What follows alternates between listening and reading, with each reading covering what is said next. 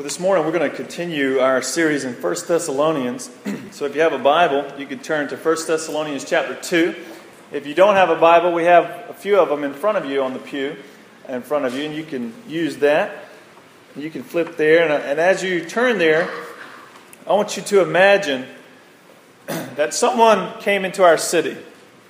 And so someone came here to Augusta, excuse me, and let's say they came and they spoke at the uh, James Brown Arena or the Bell Auditorium, and you went to the, to the event, you heard them speak.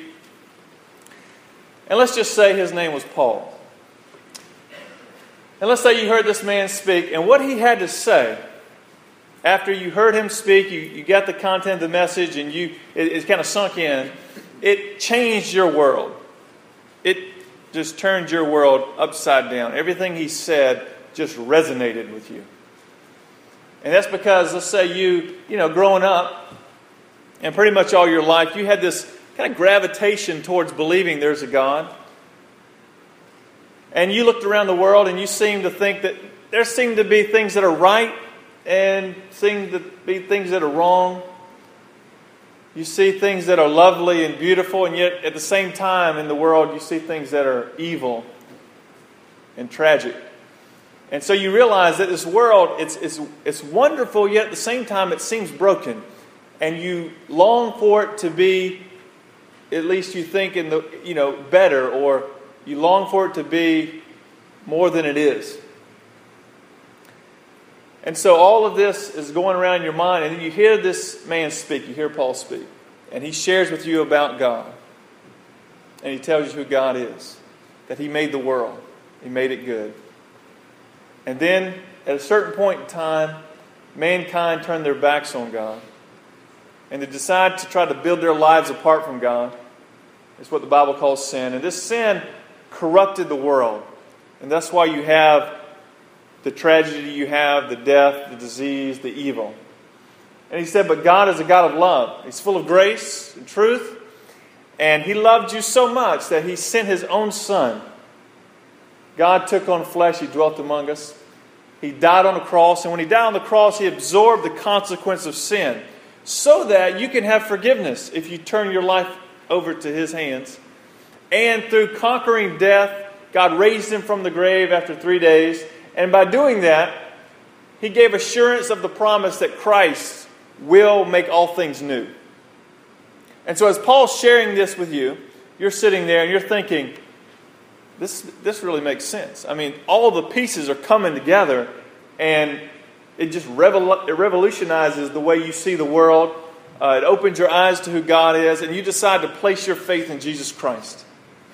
And several other people do as well. Not everyone, but several do.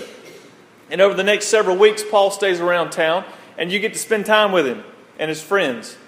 And you get to hear more about who God is and how to walk with God and how to live with eternity in mind and not just, just for temporal things.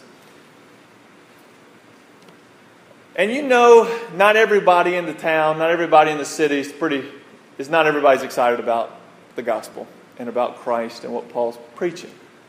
And there's rumors about opposition, you know, bubbling up, and there's threats against Paul and those who name, name the name of Christ.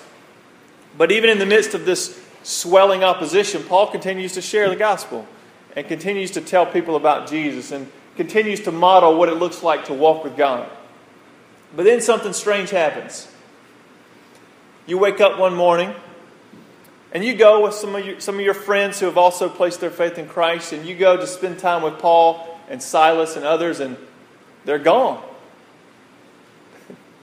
and you hear that in the middle of the night, they, they, they left. They left town. They went on to Columbia and Myrtle Beach, and they're making, they're making their way around Macedonia, spreading the gospel. But they left just in the middle of the night. And so you wonder, I wonder why they left like that. I'm not real sure. And maybe you have some different thoughts about Paul. But one thing's for sure you spent time with him, you saw his love for God.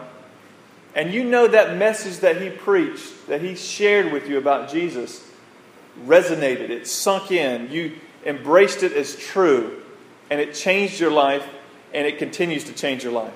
So, yeah, you may have a couple ideas and thoughts and questions about Paul if you ever see him again that you'd like to ask him.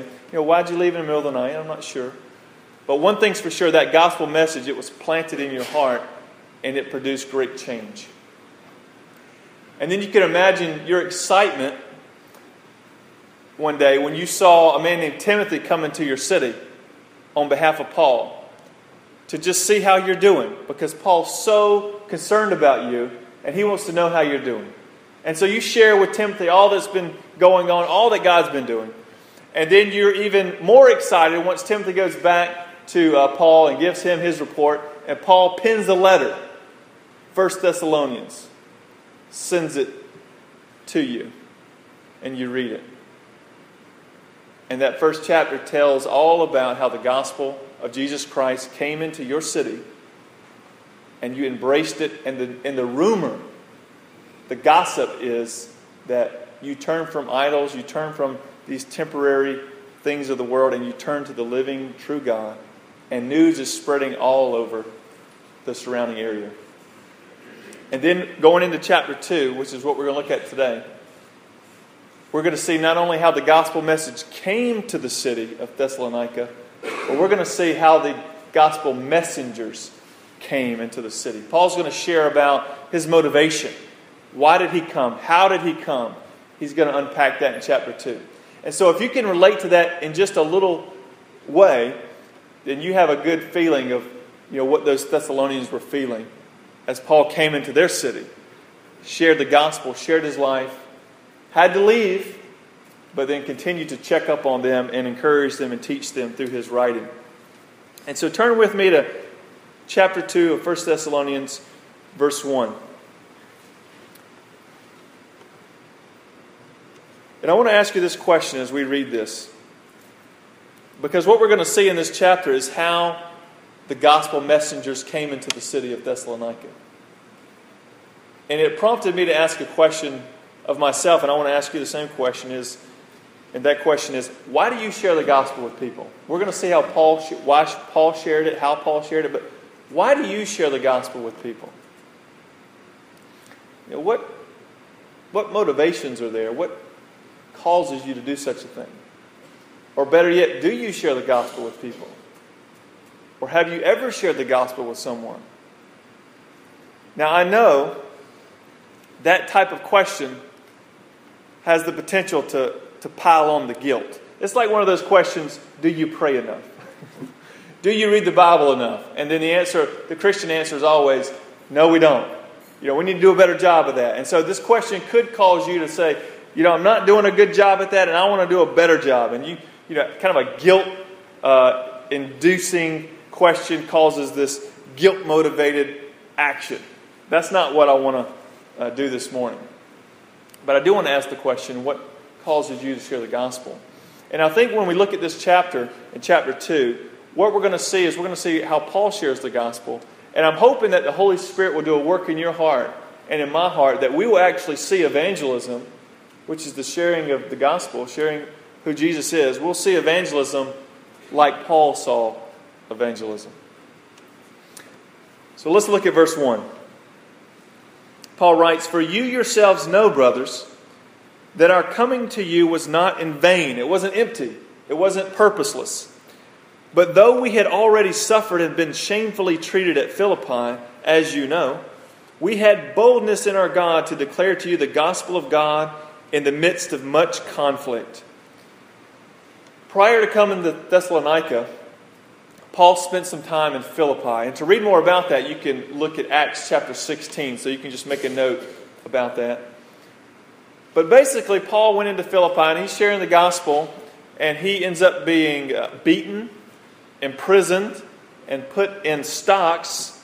And yet, even in the midst of such uh, unlawful persecution because he's a Roman citizen, even in the midst of that opposition, he continues to share the gospel. And so, what he's telling the Thessalonians is he's saying, you know, I've, I've endured a lot of opposition to this message about Christ. And yet I continue to persevere. I continue to go to places that do not know about Jesus, even though I may face opposition. And the bottom line here is that Paul's motivation is a godly motivation. he sees, him, he sees himself as being commissioned by God. He wants to do what God wants him to do. And he continues in verse 3 and he says, For our appeal. And what he means by this is, you know, when we shared the gospel, our appeal to you, the way we shared the gospel with you does not spring from error or impurity or any attempt to deceive, but just as we have been approved by God to be entrusted with the gospel, so we speak, not to please man, but to please God who tests our hearts. And what he's sharing is our appeal to you, the reason we came to you, the reason we shared the gospel with you, it springs forth not from impurity or falsehood or some um, wrong motivation, but rather it springs from our relationship with God. We've been commissioned by God, we've been entrusted by God with this gospel. And Paul says, My life's purpose is to please God. It's not to please man. And so the question is, you know, for us, what, what does our gospel appeal spring from? Like what, what motivates you to share the gospel with somebody? Why do you do it? Or why do you not do it? You know, what, what causes you to share Jesus? What causes you not to share Jesus with others? Paul, he explains that what motivates him is is this desire to do what God wants him to do, which is motivated by what God has already done for him in Christ. You know, he, has, he has tasted and he has seen that the Lord is good. And all he wants to do is share that with other people. He just wants to tell them about this great God that he serves. And what I've noticed in my own life, and I'm sure you've noticed this as well, is that when you seek to please people, you know, when you're concerned about the approval of those around you and you're concerned about what they think of you, you will tend to be quiet about Jesus and about other things of God when they're brought up because you want to please them rather than God. And we've all wrestled with that. And we know Paul wrestled with that. He knew what it was like to be slandered for the sake of Christ, imprisoned, beaten unjustly for the sake of Christ. And yet he could still say, you know, what, what I want to do, what I want to be about is I want to tell people about Christ because I'm more concerned about my relationship with God and what God wants me to do than I am with what people want me to do. And so this prompts the question in my mind, and maybe it does in yours as well. You know, what has to happen in your life for you to be more concerned about pleasing God rather than pleasing people. And it's not that we don't care about people, we do. Uh, Paul says in the book of Philippians that we should look out for the interest of others more so than our own. But at the same time, I believe he would say is the biggest need we all have is to know Christ. And so therefore I want to share Christ, I want to make God known, even if people some people may not want to hear that. And Paul explained when I came to Thessalonica, I shared the gospel. It was, it was planted in the lives of many people, but not everybody. Some people are going to embrace it. The pieces of the puzzle are going to fit together, and they're going to become worshipers of Christ. And others, they're going to hear the gospel and they're going to think foolishness. And that's out of our control. But, but what's not out of our control is whether or not we're going to respond to the opportunities that God gives us to make Himself known. And I'll be honest, you know, with, and I know you probably experienced this as well. I wrestle with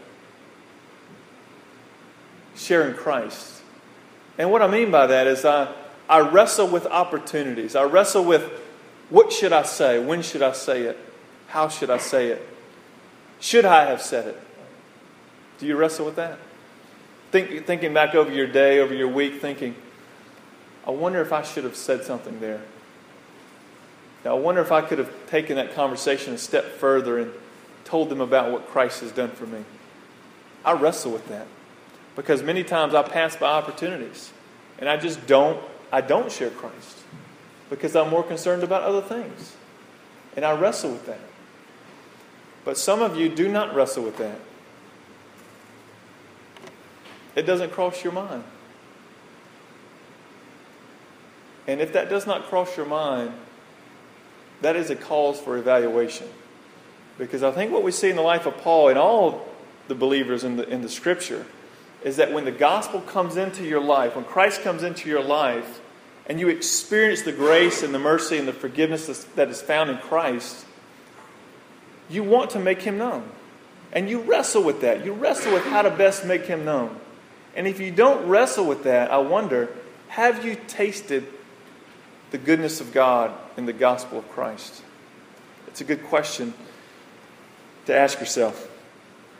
Well, Paul goes on in this passage to further describe how he came to the Thessalonians, and he uses two metaphors. Now, think about this. If you were to describe someone who shares Jesus with other people, what metaphor would you use? Just think about it. How would you paint that picture to somebody? And now let me read these verses and see if you can pick up on the metaphor that Paul uses in verses 5 through 8. He writes, For we never came with words of flattery, as you know, nor with a pretext for greed, God is witness, nor did we seek glory from people, whether from you or from others, though we could have made demands as apostles of Christ, but we were gentle among you, like a nursing mother taking care of her own children. So, being affectionately desirous of you, we were ready to share with you not only the gospel of God, but also our own selves, because you had become very dear to us. I don't know if I would have led with that metaphor. if I was thinking about someone sharing Christ with someone, I don't know if I would have gone to the nursing mother picture. But Paul does. He goes there. He says, How can I describe how I came to you with the gospel? like a nursing mother. Because we affectionately desired you. And this term there is a term that was uh, used at times uh, describing a parent's desire to be reunited with a lost child. You know, I desire to be with you. I want to be near you. I want to be with you. And then he says, We were ready to share with you not only the gospel of God, but also our own selves. Paul's saying what we did not do is just come in order to download a bunch of information into your brain. Okay? Even though the gospel is a message, it is propositional truth, it is something that needs to be proclaimed correctly and understood rightly.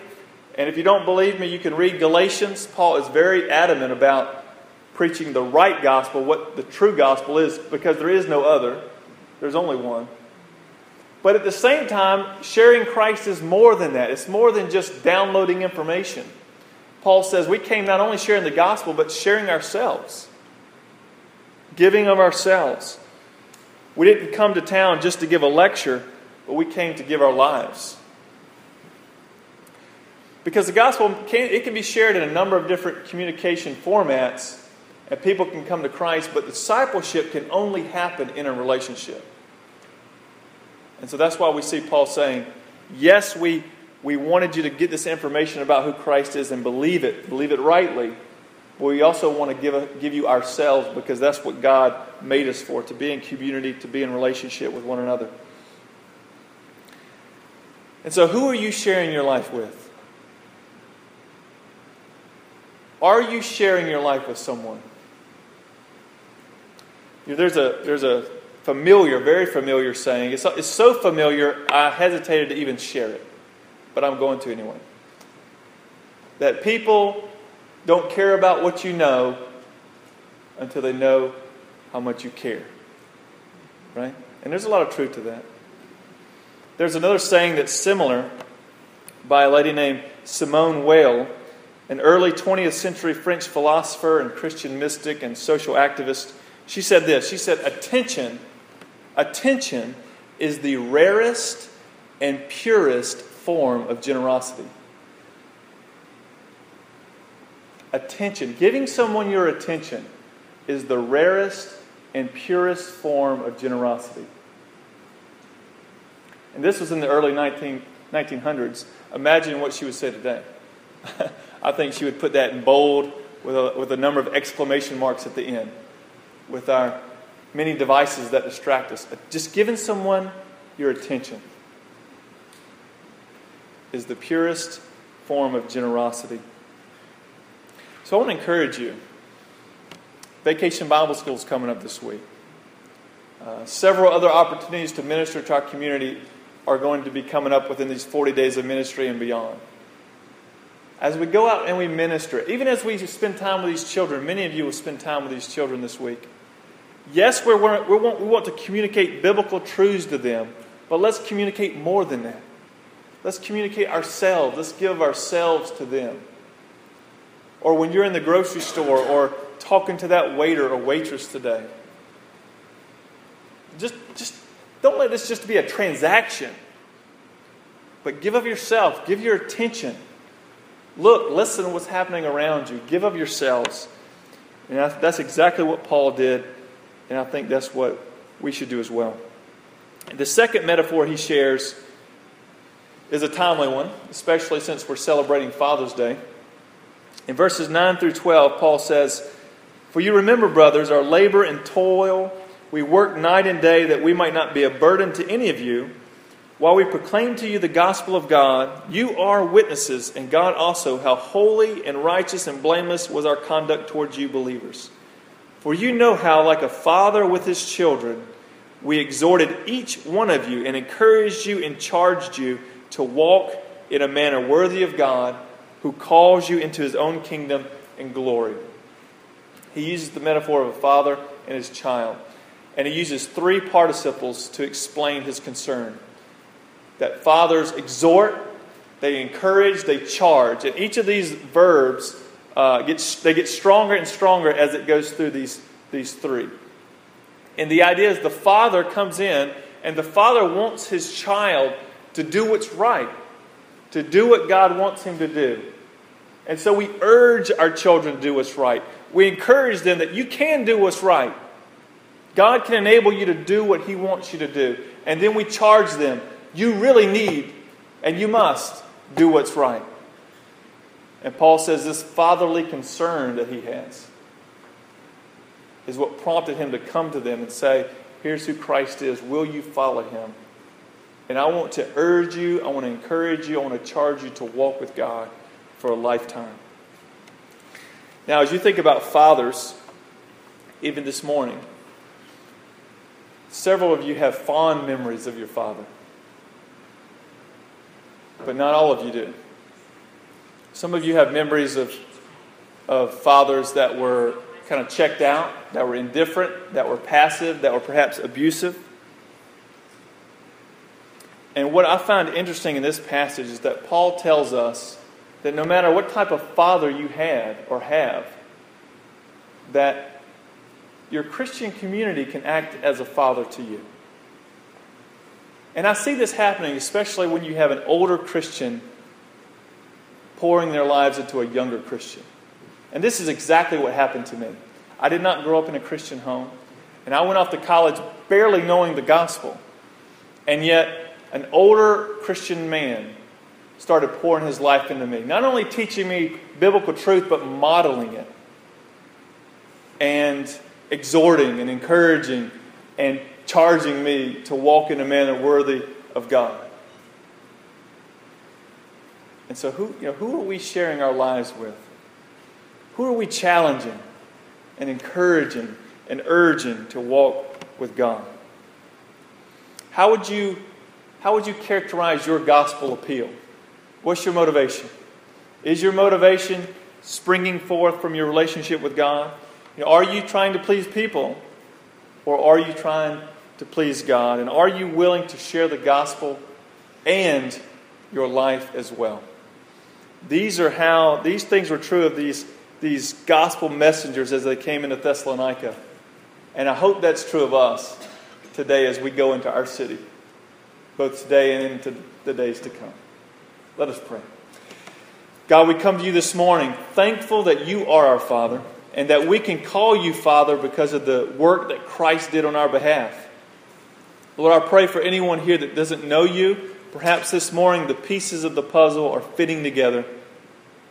And they're in a place where they're now ready to worship you as their Father, as their God. Lord, I pray that you would do that great work by your Holy Spirit. There are others here, Lord, that